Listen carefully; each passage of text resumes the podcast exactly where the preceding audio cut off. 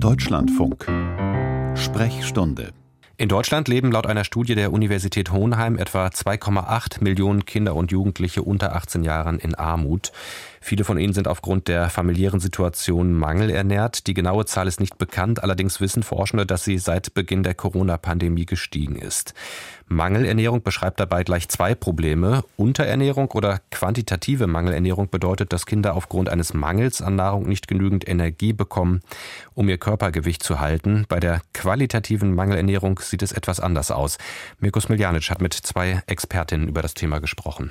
Also Mangelernährung, auch die sogenannte Malnutrition, ist eine langfristige Unterversorgung mit bestimmten Mikro- oder auch Makronährstoffen. Das können zum Beispiel eine Unterversorgung sein an Proteinen, aber auch an Vitaminen oder Mineralstoffen. Was nicht zwingend bedeutet, so Privatdozentin Dr. Susanne Weihrauch-Blüher, Kinderärztin am Universitätsklinikum Halle und Sprecherin der Arbeitsgemeinschaft Adipositas im Kindesalter der Deutschen Adipositas Gesellschaft, dass mangelernährte Kinder ihrem Alter entsprechend zu leicht sind. Es gibt das Phänomen auch, dass man gleichzeitig Übergewicht und einen Nährstoffmangel haben kann, zum Beispiel bedingt durch ein sehr unausgewogenes Ernährungsmuster etwa wenn Kinder sich überwiegend von Fastfood oder anderen vorverarbeiteten Lebensmitteln ernähren. Dann haben die eine unglaubliche Menge sogar an Kalorien zugeführt, aber die sind äh, wenig nährstoffdicht. Das heißt also, die haben wenig Vitamine, wenig Ballaststoffe,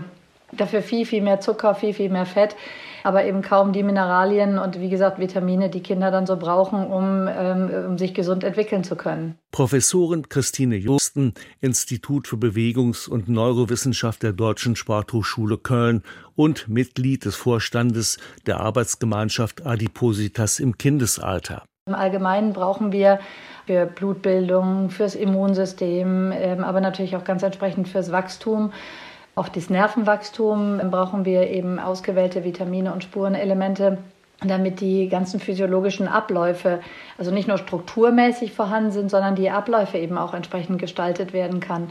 Und nehmen Sie sowas wie Eisen, was ja sehr bekannt ist. Wenn man zu wenig Eisen beispielsweise hat als Kind oder auch als Erwachsener, fühlt man sich müde. Sind Kinder und Jugendliche adipös, also krankhaft übergewichtig, besteht das Risiko einer ganzen Reihe weiterer Krankheiten. Hierzu zählen natürlich an vorderster Front die metabolischen Erkrankungen, also eine Zuckerkrankheit kann sich da schon entwickeln, eine Fettlebererkrankung, aber auch Erkrankungen oder Störungen des Fettstoffwechsels bis hin zu erhöhtem Blutdruck, Störungen der psychosozialen Entwicklung mit der Ausprägung von Essstörungen, Herz-Kreislauf-Erkrankungen, Gallensteinen, aber auch orthopädische Probleme. Alarmierend sei, so die Kinderärztin Susanne Weihrauch-Blüher, dass die Zahl übergewichtiger Kinder steige.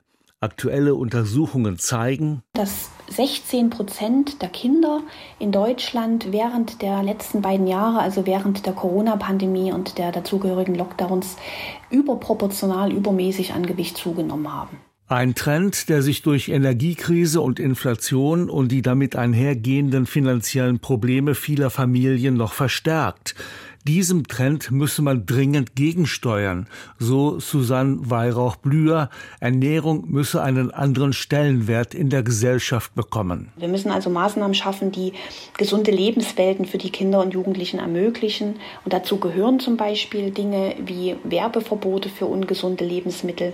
Dazu gehören auch Dinge wie Einführung des Nutri-Scores, die es auch jedem ermöglicht, sich zu orientieren. Ja, was sind die Lebensmittel, von denen ich viel konsumieren kann und welche sollte ich möglichst weglassen.